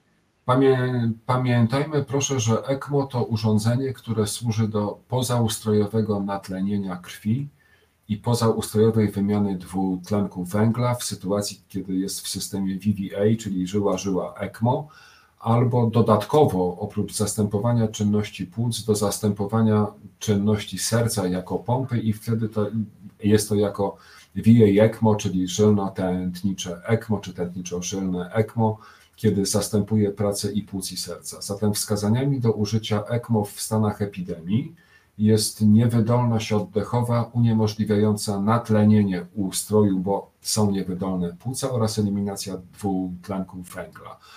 W okolicznościach, kiedy mamy do czynienia z niewydolnym sercem, dodatkowo ECMO, już pracujące w tym systemie nie, nie, nie VV ECMO, tylko AV ECMO, czy, czy, czy tak to się określa, kiedy będzie zastępowana praca i płuc, i serca, aczkolwiek musimy sobie dawać, zdawać z tego sprawę, że przepływ krwi generowany przez ECMO w tym, w tym systemie tętnica żyła, to jest przepływ krwi nie pulsacyjny, czyli tak jak się kurczy serce, tylko przepływ laminarny, czyli stały, czyli no taki jak generuje pompa centryfugalna, która jest. To jest to główne wskazanie, czyli niewydolność oddechowa, czyli niemożność do natlenienia i eliminacji dwutlenku węgla, niewydolność serca, jako drugie wskazanie można stosować w wyjątkowych sytuacjach, może inaczej. ECMO jest swego rodzaju w dobie pandemii takim swego rodzaju kredytem ży, ży, życia. Nie jest to czysta technika terapeutyczna. Ona zastępuje niewydolne płuca na czas, kiedy podejmą one proces zdrowienia. No bo gdyby była to typowa metoda terapeutyczna, to oznaczałoby to, że jak to się mówi, włączyliśmy ECMO, wyleczyliśmy chorego. Nie wyleczyliśmy chorego, bo płuca są cały czas niewydolne, one mają się, się w jakimś stopniu regenerować, żeby z powrotem przywrócić swoją funkcję. Czasami się stosuje ECMO u chorych z hipotermią, ale to w jednym, jedynym przy, przypadku. ECMO u chorych stosuje się wówczas, kiedy jest niewydolne krą, krążenie, czyli doszło do zatrzymania pracy serca spowodowanego hipotermią. Czasami się spotykamy z tym, że dzwonią do nas, że mają chorego, który ma 26 stopni i oni go kwalifikują do ECMO, bo, e, bo ECMO też grzeje. No grzeje też, ale sztuczna nerka też grzeje, czyli gdyby się ustawiło sztuczną nerkę, to, te, to też będzie grzała. Ale jeżeli u tego chorego, w sprawie którego do nas dzwonią, mamy pracujące serce i mamy tętno 45, 42, 52, 58, to ten chory nie ma wskazań do ECMO. Ten, ten, ten chory ma wskazania do tego, żeby stosować u niego ogrzewanie i zewnętrzne, i wewnętrzne najlepiej. I zewnętrzne, czyli koce laminarne. My mamy akurat berhagery, które, które zupełnie przyzwoicie się do tego nadają. A jeżeli mamy chorego z hipotermią głęboką, czyli poniżej 28 stopni, implantujemy u tego chorego do żyły głównej dolnej taki specjalny cewnik, który się nazywa ICE catheter. To jest taki trzybalonowy albo czterobalonowy cewnik i podłączamy tego chorego do urządzenia, które się nazywa Thermogard czy Coolguard. To jest identyczne urządzenie, które się stosuje, czy stosowało mm, w hipotermii terapeutycznej po, po zatrzymaniu krążenia. Wtedy ono chłodziło, a w przypadku hipotermii głębokiej odwracamy wektor, czyli zaczynamy chorego ogrzewać. Jaka jest przewaga tego termogarda nad ECMO? Na ECMO ustawiamy temperaturę manualnie, czyli ja ustawiam, że ma być taka i taka temperatura i maszyna w możliwie najkrótszym czasie tego chorego ogrzewa. A termogard to jest urządzenie, gdzie ja ustawiam dokładny wzrost temperatury na godzinę, zwykle od 0,3 do 0,6 stopnia na godzinę. Czyli nie ma czegoś takiego jak gwałtowne ocieplenie chorego i gwałtowne wystąpienie zaburzeń głównie wodno-elektrolitowych i metabolicznych, które związane są z uwalnianiem kwaśnych metabolitów z wychłodzonych pierwotnie części ciała.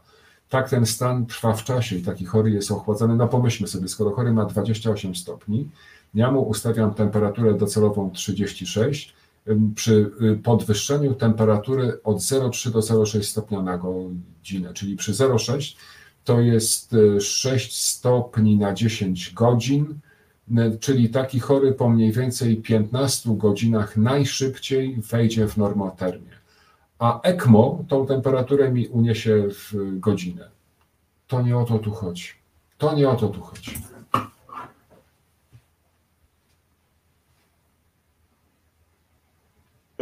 Warto pytać, kiedy te urządzenia stosować. Panie profesorze, a gdzie są dostępne wytyczne związane z użyciem takiej, a nie innej metody? One są stricte w takich ośrodkach?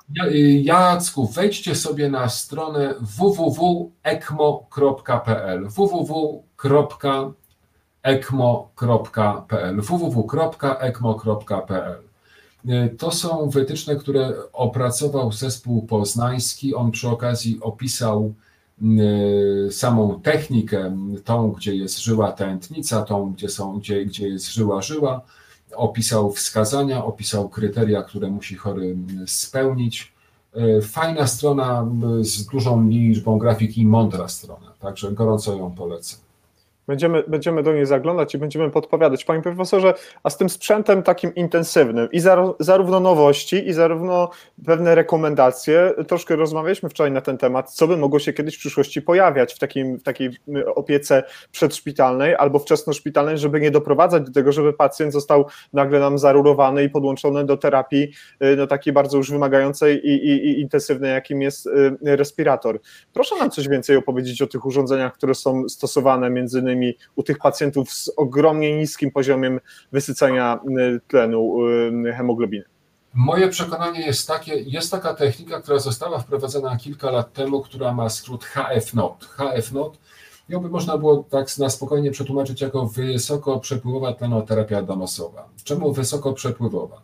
Bo generowane w niej przepływy sięgają 60 litrów na minutę, czyli, czyli całkiem sporo. Biorąc pod uwagę, że dorosły ma zwykle 4 do 6 litrów wentylacji minutowej, no to 60 litrów robi wrażenie. Ale okazuje się, że u chorych, którzy mają przewlekłą zaporową chorobę płuc, mają POHP, mają tą chorobę zaostrzoną, że u chorych, którzy mają na przykład kardiogenny obrzęk płuc albo innego pochodzenia aniżeli kardiogenny obrzęk płuc, czy mają desaturację wynikającą z niewydolności oddechowej także w przebiegu SARS-CoV-2, to to HF-NOT, czyli ERWO e, e, jest, albo HIFEND, są takimi technikami, o których wa warto by było pamiętać i warto by było je w ratownictwie przedszpitalnym mieć. Na dzisiaj jest z tym dość spory problem, ponieważ żadne z tych urządzeń nie ma ogniwa, które dawałoby pewien czas pr pracy bez zasilania 230 V. Natomiast wiem, że Fisher Paykel pracuje już nad tym, żeby takowe ogniwo dołożyć. Ta technika, proszę mi wierzyć, jest w stanie uchronić niemałą liczbę chorych przed intubacją, no bo więcej niż 15 litrów tlenu przez, przez maskę z, z workiem rezerwuarowym nie jesteśmy w stanie wygenerować, a w niektórych chorobach, które przebiegają z desaturacją, to zdecydowanie za mało, żeby móc tych chorych uratować. Poza tym e, HF-NOT da jeszcze jeden komfort, że jeżeli chory będzie wymagał przewiezienia ze szpitala, który nie dysponuje wolnymi miejscami intensywnej terapii, ale jest doskonale ustabilizowany na technice HF-NOT do innego szpitala, który e, ma dostęp do intensywnej terapii, to w dzisiejszych czasach dzieje się tak, że zespół ratownictwa medycznego i słusznie mówi: Nie mamy tego urządzenia. Jak odłączy się to urządzenie, to chory się desaturuje i jest to stan zagrożenia życia dla chorego, zatem nie podejmujemy się transportu tego chorego, jeśli go zespół szpitalny, szpitala, który go kieruje, nie zaintubuje. No i się robi problem bo chory, który dawał sobie radę świetnie na ERWO, nagle się okazuje, że po intubacji zaczyna się desaturować, y, bo zmieniliśmy mu dokumentnie ciśnienia y, śródpół, śródpłucne, wewnątrzopłucnowe, musieliśmy tego chorego uśpić, nierzadko musieliśmy tego chorego zwiotczyć, nierzadko musieliśmy podać, a, a wręcz zawsze leki opioidowe przeciwbólowe. I chory, który miał się polepszyć, w ostatecznym rozrachunku się pogorszył, bo zabraliśmy mu to, co dała natura, czyli oddech spontaniczny, i nie byliśmy go w stanie y, y, y, wspomóc nowoczesnymi technikami takimi jak HF-NOT. Także tutaj muszę powiedzieć, że, że fajnie by było, żeby ZRM-y, żeby zespoły ratownictwa medycznego ten dostęp, ale tak jak mówię, do zasilanego ogniwem HF-NOT miały dostęp. CardioHelp CardioHelp to nic innego jak, mm, jak y, płuco serce, czy ECMO, krótko mówiąc, które ma opcję transportową.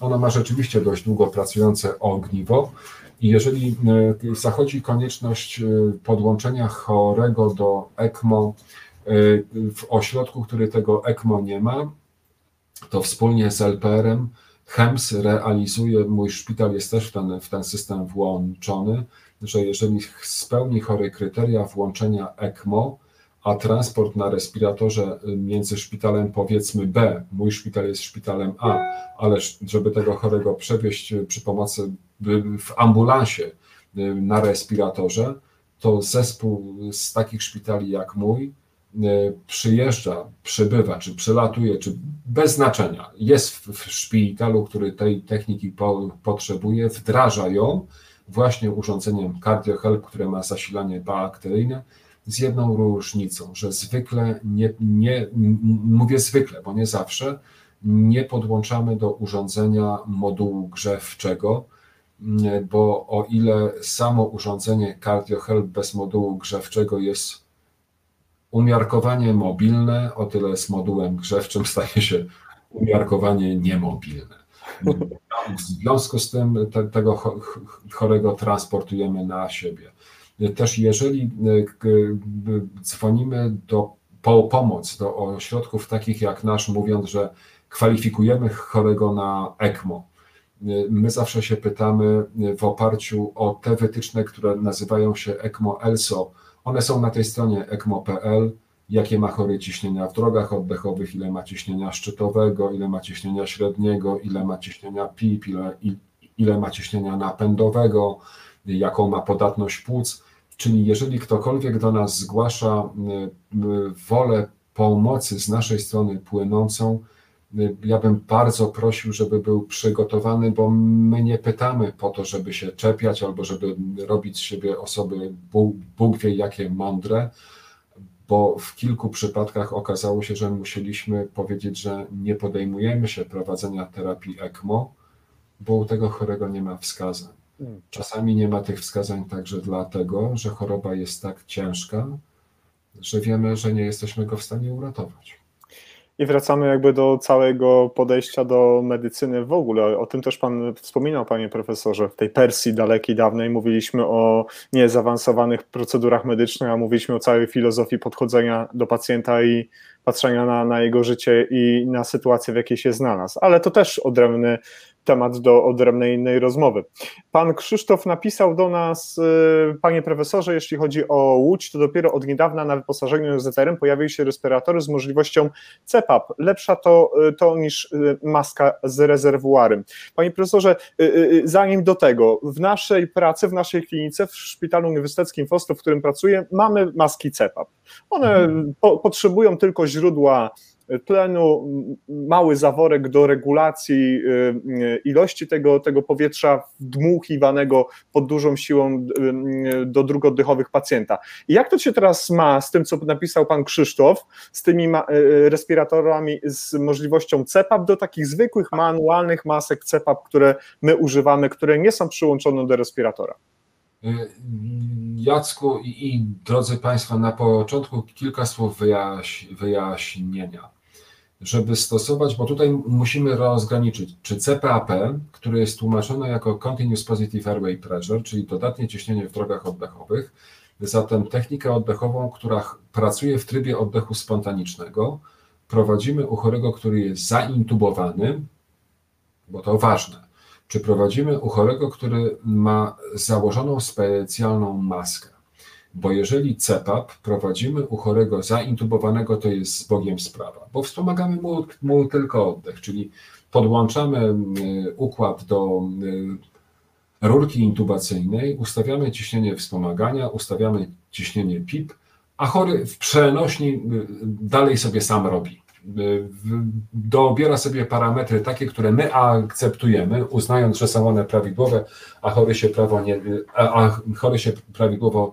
natlenia, a, a jeśli się nie natlenia, to podwyższamy wspomaganie albo zmieniamy technikę oddechową. Hmm. Natomiast, natomiast gdybym miał się ustosunkować do pomocy przedszpitalnej i do CEPAP na maskę, to ja mówię nie.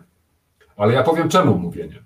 Ja bardzo proszę. Wyobraźmy sobie, że mamy chorego, który się du dusi. Brakuje mu powietrza, chory jest silny. Y, y, zespół ratownictwa medycznego charakteryzuje pewien pośpiech, czyli chce w stosunkowo, czy w możliwie krótkim czasie przetransportować tego chorego do szpitala po klatce schodowej, po tarasie, po podwórku, włożyć go do ambulansu, ambulans trzęsie, i chory, u którego nie poświęcimy odpowiedniego czasu, żeby odpowiednio dedykowaną maskę, ona ma takie cztery wąsy na, na sobie i przypinamy ją szczelnie takim pasem w kształcie li, litery H, no bo te, te ramiona litery H łapią za te wąsy, które są na masce. Hmm. I jeżeli teraz nie poświęcimy choremu czasu, który nie jest krótki, bo żeby dobrze ustabilizować chorego na ściśle przylegającej masce CPAP, to jest lekko 30 minut, a czasami się zdarza, że parę dziesiąt też. Mhm. Nie wierzę w to. Ja, znaczy, jeździłem i wiem, nie wierzę w to, że zespół ratownictwa medycznego będzie w stanie poświęcić na tylko wdrożenie terapii oddechowej u chorego, który się dusi, minimum pół, pół, pół godziny czasu, żeby go ustabilizować, potem go zacznie przenosić, tam maska mu się zsunie i robota jest od nowa, mhm. żeby prowadził CEPAP spontanicznie oddychającego człowieka. Także odpowiadając tutaj na pytanie kolegi, jeśli CEPAP do rurki intubacyjnej, tak. Jeśli Super. CEPAP na, na, na, na maskę twarzową do transportu chorego i stabilizowaniu go w domu nie. Ale jakie rozwiązanie? HF Note. Jeśli on jest przytomny, odczuwa duszność, to założę mu specjalnie skonstruowane wąsy, łącząc go do HF Note i myślę, że w więcej niż połowie przypadków, więcej niż połowie chorych y, w ten sposób przyniosę ulgę Zwróćmy uwagę, część z nas, szczególnie kiedy się dusi, boi zakrywania twarzy. Przecież mamy kolegów i koleżanki, którzy po założeniu, będąc przyszłymi medykami, po założeniu zwykłej, trójwarstwowej, separacyjnej maski chirurgicznej, mają omdlenie, mimo tego, że nie mają duszności, a maska standardowa chirurgiczna wcale szczelnie nie przylega. To teraz postawmy się w rolę 60, 70, 80 kilku latka, który się jeszcze dusi, a my mu przypięliśmy tą maskę na zichę. I teraz tak, jak dam mu dodatnie ciśnienie na spontanicznym oddechu, to to, czego chory nie, nie wciągnie do płuc, to poleci mu do żołądka. A jeżeli ten żołądek się przepełni do pewnego krytycznego progu, to wszystko to, co w tym żołądku jest, oprócz gazu, który mu podaliśmy zwykle tlenu, wyląduje pod uszczelnioną maską. W związku z tym, jak wyląduje mu pod uszczelnioną maską, to, za, to gwarantuje, że wszystko to, co było płynne, wyląduje mu w dolnych drogach oddechowych. Nie mieliśmy problemu, mamy problem. No to wzbudził Pan, przynajmniej z mojej strony, pewną kontrowersję, bo maski CEPAP dla osób dorosłych w naszej klinice przedszpitalnej od trzech lat stosujemy i muszę Panu powiedzieć, Panie Profesorze, bazując tylko i wyłącznie na doświadczeniach, które mamy w, naszej, w, na, w naszej klinice, bazując na systemie rejestrowania procedur medycznych i sprawdzania, czy one działają, Osobiście miałem kilka razy okazję użyć takiej maski. One występują w trzech różnych rozmiarach. Nie, nie używamy tych masek y, dla małych pacjentów, ale mm, najmniejszy ich, rozmiar tej maski y, jest nazywany child, ale on nie jest stosowany dla dziecka, on jest tylko małą wersją, jest y, coś wielkości medium i jest coś wielkości adult. I moje doświadczenia w tej kwestii są znacznie inne niż teraz Pan opowiada, Panie Profesorze, ale oczywiście mm, różnią się y, z Pańskiego doświadczenia i z naszego. Mogę tylko powiedzieć, że w tym miejscu, gdzie ja funkcjonuję,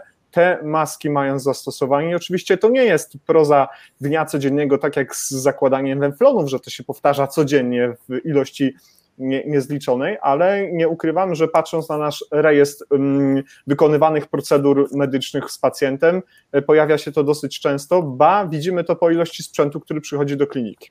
Tylko tyle mogę powiedzieć. Jacek, ale poruszyłeś bardzo ciekawą rzecz. Y, używałem to kilkakrotnie. Używałem to kilkakrotnie i działa. Krzywa, krzywa uczenia rośnie z, z, z liczbą stosowanych procedur i ona daje jeszcze jedną fajną rzecz, którą na pewno znasz, że dzisiaj wie, wiesz już, u kogo masz szansę y, mieć powodzenie włączając CEPAP, a u kogo, widząc go, mimo tego, że być może na początku swojej drogi byś ten CEPAP wpakował, mhm. dzisiaj byś tego już nigdy nie zrobił. Jednym ze wskazań do użycia y, tego typu tlenoterapii albo przeciwwskazań, może użyję przeciwwskazań, jest skala Glasgow i ona mówi o tym, że to musi być pacjent współpracujący. Pacjent, któremu jesteśmy w stanie wyjaśnić, na czym polega procedura, pacjent, który powinien z nami współpracować I mm, oczywiście nie mogę powiedzieć, że wszystkie próby skończyły się powodzeniem wielkim, ale byłem przy kilku i jedyna zmiana, jaka nastąpiła przy transportowaniu pacjenta do szpitalnego oddziału ratunkowego, polegała na tym, że pacjent jechał do oddziału e, internistycznego z oddziałem, z pododdziałem leczenia stanów ostrych i był tam przestawiany na maskę BEPAP, czyli troszeczkę o innym już ciśnieniu. Tak więc... Ale tak, ale tak, ale tak, zróbmy sobie test dla samych siebie, żeby zobaczyć, co odczuwa chory. E, I to, to, nie jest przyjemne, ja to próbowałem na sobie, my żeśmy to próbowali na sobie. na salę symulacji i niech kolega y, y, przyłoży nam, nam maskę z workiem oddechowym, samorozprężalnym i niech nam generuje wdech. Zobaczymy, że my zdrowi, żeby przystosować się do, te, do tego, żeby poddać się wdechowi, a nie wykonywać wydech w momencie, hmm. kiedy nam wykonują wdech, wcale nie, nie jest łatwo, ale to, nie co mówisz, krzywa, krzywa uczenia. Nie jest, łatwo, nie jest łatwo, panie profesorze, ale znowu e, e, powołam się na to, co pan sam powiedział. W ramach naszego procesu kształcenia, w ramach naszego e, pomieszczeń symulacyjnych, próbowaliśmy to na sobie, żeby sprawdzić, czy rzeczywiście to jest takie nieprzyjemne, jak mówią instruktorzy. Tak, jest to nieprzyjemne, tak przynosi to efekty u pacjentów, gdzie można, bazując na checkliście, wykonać tę procedurę. To jest tylko i wyłącznie moje doświadczenie, jakie mam. To nie jest, broń Boże, jakaś wykładnia wykładnia do tego. No ale działa. ale chodzi. działa. Panie, ale działa. Panie profesorze, 2012-2013 to czas, kiedy był pan lekarzem, anestezjologiem polskiego kontyngentu wojskowego w Afganistanie, szpital polowy w Gazni i tu od razu biegnę do pytania, jakie zadał na początku naszej rozmowy pan Jacek. Obiecałem to panu Jackowi, od razu zadam to pytanie. Panie profesorze, chciałbym poznać pana opinię na temat opasek zaciskowych, które nie są na oficjalnej liście approved, tego stowarzyszenia, czyli tej organizacji TCC. Konkretnie chodzi mi o maskę RATS Rapid Application Tourniquet System. Panie Jacku, nie potrafię na to pytanie odpowiedzieć. Wojsko ma jedną fajną rzecz, że ma być prosto i jednolicie. Stosowałem opaski CAT i SWOT. W związku z tym mogę się wypowiadać wyłącznie na temat tych dwóch opasek. Uważam, że gdybym miał między tymi e, dwoma typami wybierać, to wolę kat. Czemu kat? Bo jest prostsze. Natomiast tutaj nie potrafię na temat opaski rac powiedzieć nic. Myślę, że, je, że jeżeli chcemy. E, ja powiem tak. Szpitale drugiego i trzeciego poziomu mają do siebie to, że niezależnie od tego, czy są one na Pacyfiku, w byłej Jugosławii, mm, w Afganistanie, w Iraku, czy Bóg wie gdzie jeszcze, mają w tym samym miejscu taki sam sprzęt. On może być minimalnie, on może być minimalnie różny e, w sensie firmy, która go produkuje. To jest na takiej samej zasadzie, jak pójdę do Tesco w Kołoszycach i w miejscu, gdzie powinny stać sardynki jakiejś polskiej firmy, stoją sardynki innej firmy, ale sardynki. W związku z tym, jeżeli mamy dążyć do czegoś, co by było, co by było, co by było jednolite, to wybierzmy jakąkolwiek opaskę, byleby to było, był jeden typ opaski w całym kraju, bo dzięki temu działanie intuicyjne, czyli ta pamięć mięśniowa, Y, przy zmianie stanowiska pracy, który jest, y, która będzie, nie będzie w nas potęgowała stresu, a choremu dawała mniejsza szansa na przeżycie. Nie potrafię na to pytanie odpowiedzieć. To od razu ja zadam swoje pytanie. Jak według Pana, Panie Profesorze, powinno przebiegać szkolenie ratowników medycznych z procedur ratownictwa taktycznego? Czy według Pana jest miejsce na takie procedury w ratownictwie medycznym, ale w takim y, dobrym i mocnym tego słowa znaczeniu, a nie jakoś to będzie trochę, a dopóki się nic nie dzieje, to jest w porządku, a jak walnie, to jakoś to będzie? Ja, ja uważam, że na początku powinniśmy przejść jako cywile kurs CLS. E, e, to jest e, Combat Life Support i to jest fajny kurs, który jest kursem jednodniowym, kilkugodzinnym, który na pewno e, w Polsce wykonuje Wojskowe Centrum Kształcenia Medycznego. E, to jest kurs dla niemedyków, to jest kurs dla zwykłych żołnierzy, ale ja jestem tutaj już pod kątem dydaktyki, powiem, zwolennikiem stosowania dydaktyki, naz, naz, nazwijmy ją, ją liśćmi cebuli. Czyli e, idąc od samego środka, daję pewien rdzeń i potem dokładam. I mając ten prosty kurs CLS, przejść do kolejnych kursów, które są stopniowaniem, ale one będą tylko nadbudówką nad to, co na tym rdzeniu zbudowaliśmy. I, i, I w moim przekonaniu to jest jedyny sposób, ale to jest znowu yy, uwaga skierowana do czegoś, co bym nazwał izbą ratowników, izbą ratowniczą, która w planie szkolenia podyplomowego, nie przeddyplomowego, powinna mieć. Tak więc y, wszystko przed nami znowu, drodzy Państwo. Y, minęła już godzina 19.30, więc pomalutku będziemy zbliżać się do końca naszego spotkania, bo Pan Profesor tyle się musiał tu dzisiaj wysiedzieć przy tym komputerze, a dzień pewnie był bardzo intensywny. Ale pozwoli Pan, Panie Profesorze, że odniosę się do wydarzenia, które będzie za y, tydzień, 8 Mm, dokładnie, mm, dokładnie 8 stycznia. Będziemy gościć y, na naszej antenie, już zaraz zobaczymy, gdzie mamy tutaj to spotkanie. Mam, nadzie no mam nadzieję, że widzimy się teraz, wszystko tak. widać. Y, ja tutaj zrobię może taką sytuację. O, taką. Panie profesorze, naszym gościem będzie Michał Czerwiński. Będziemy rozmawiać z Michałem na, na temat współczesnych zagrożeń dla służb ratownictwa medycznego. Michał, jak wspomniałem, jest instruktorem taktycznym, instruktorem zajmujący się takim bezpieczeństwem w, w takich realiach związanych stricto z, z takimi kwestiami, z takimi scenariuszami jak Active Shooter. Michał będzie dzielił się swoimi doświadczeniami z tej branży. Będziemy mówić o Virginia Tech, o tym zamachu terrorystycznym, porozmawiamy o tym, co się stało w 2011 roku w Oslo na Utoi. No i teraz tak, gdybyśmy mieli porozmawiać o współczesnych zagrożeniach y, y, A, dla służb tak, ratowniczych, to jak się, jak się Pan do tego odnosi, naszego tematu i co by Pan do tego chciał dołożyć od siebie? Bardzo proszę.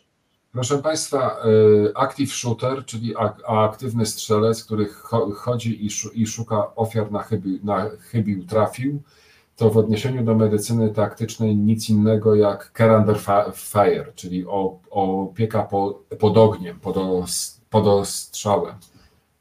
Nie robimy nic poza tym, y, że się chowamy. Nie robimy nic, czyli poza tym, że szukamy sobie miejsca, w którym nie dosięgnie nas kula e, i udzielamy pomocy wyłącznie w obrębie swojej bliskości bez udziału głosu, bo głos jest elementem, którego tego, te, tego active shootera będzie na nas nakierowywał. Czym się różni udzielanie, czym się różni e, e, zdarzenie masowe w Stanach i w Polsce? W tym, że gdyby w Stanach ktoś zaczął strzelać w, powie, w powietrze, to wszyscy, którzy znajdują się w okolicy, by padli i nie unosili głów, a w Polsce większość by patrzyła skąd strzelają, będąc następnym tym, który tą, tą kulkę zła, złapie.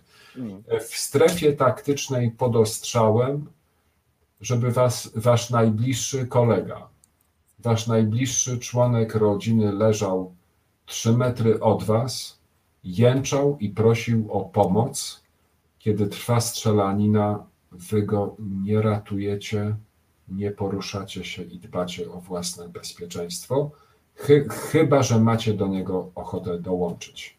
Wtedy tak. Będziemy o tym rozmawiać z Michałem i bardzo się cieszę już na to spotkanie, bo spotkanie będzie prowadzone w współpracy z Instytutem, Instytutem Bezpieczeństwa Społecznego, który bardzo zaangażowany jest w kwestie bezpieczeństwa w kilku obszarach życiowych, a między innymi takie są.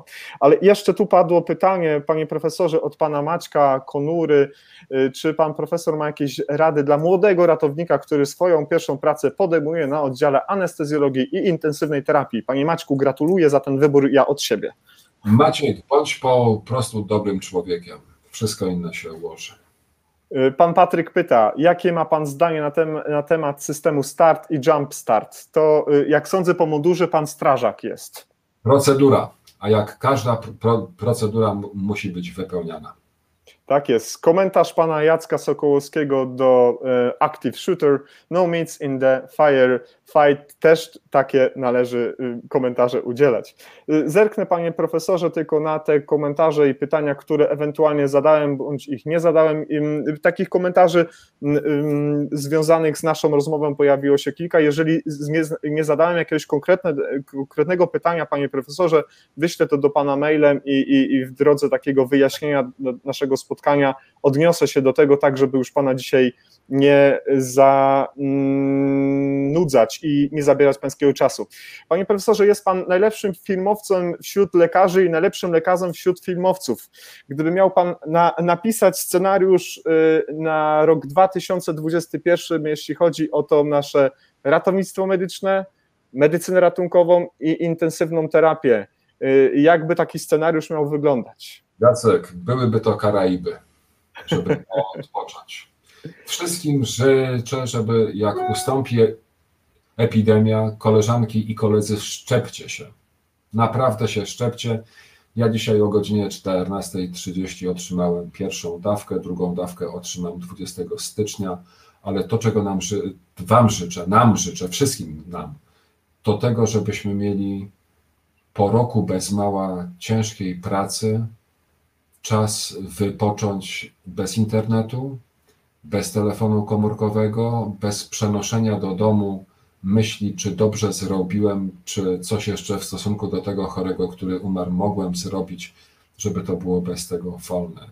czytajcie książki, oglądajcie filmy, ale takie, które nie mają treści z, me, z medycyną związanych, chyba że już rzeczywiście tego bardzo Wam będzie brakowało i odpocznijcie po tym czasie, że gdyby cokolwiek wystąpiło następnego, żeby mieć odpowiednią siłę i entuzjazm. Takie są moje życzenia na 2021 rok i wróćmy do względnej normalności.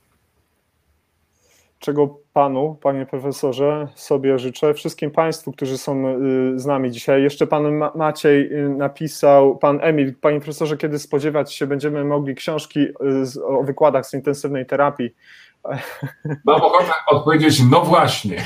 Znaczy, ale, ale teraz już na poważnie. Proszę państwa, książka, która jest w planach wydawniczych od dwóch lat, praktycznie czeka tylko na to, żeby wykłady, które fizycznie są i materiały, które są i zdjęciowe, i w, Q, i w QR kodach, żeby przenieść na, yy, na karty książek, karty edytora. Stella Nowośnicka-Pawlitko, która jest moim wydawcą w PZWL-u, jest osobą tak, tak wyrozumiałą, mimo tego, że jest ostrym wydawcą, że ona sobie zdaje sprawę, że y, znowu od, od, odniosę to pytanie troszkę odbijając pi, pi, piłkę.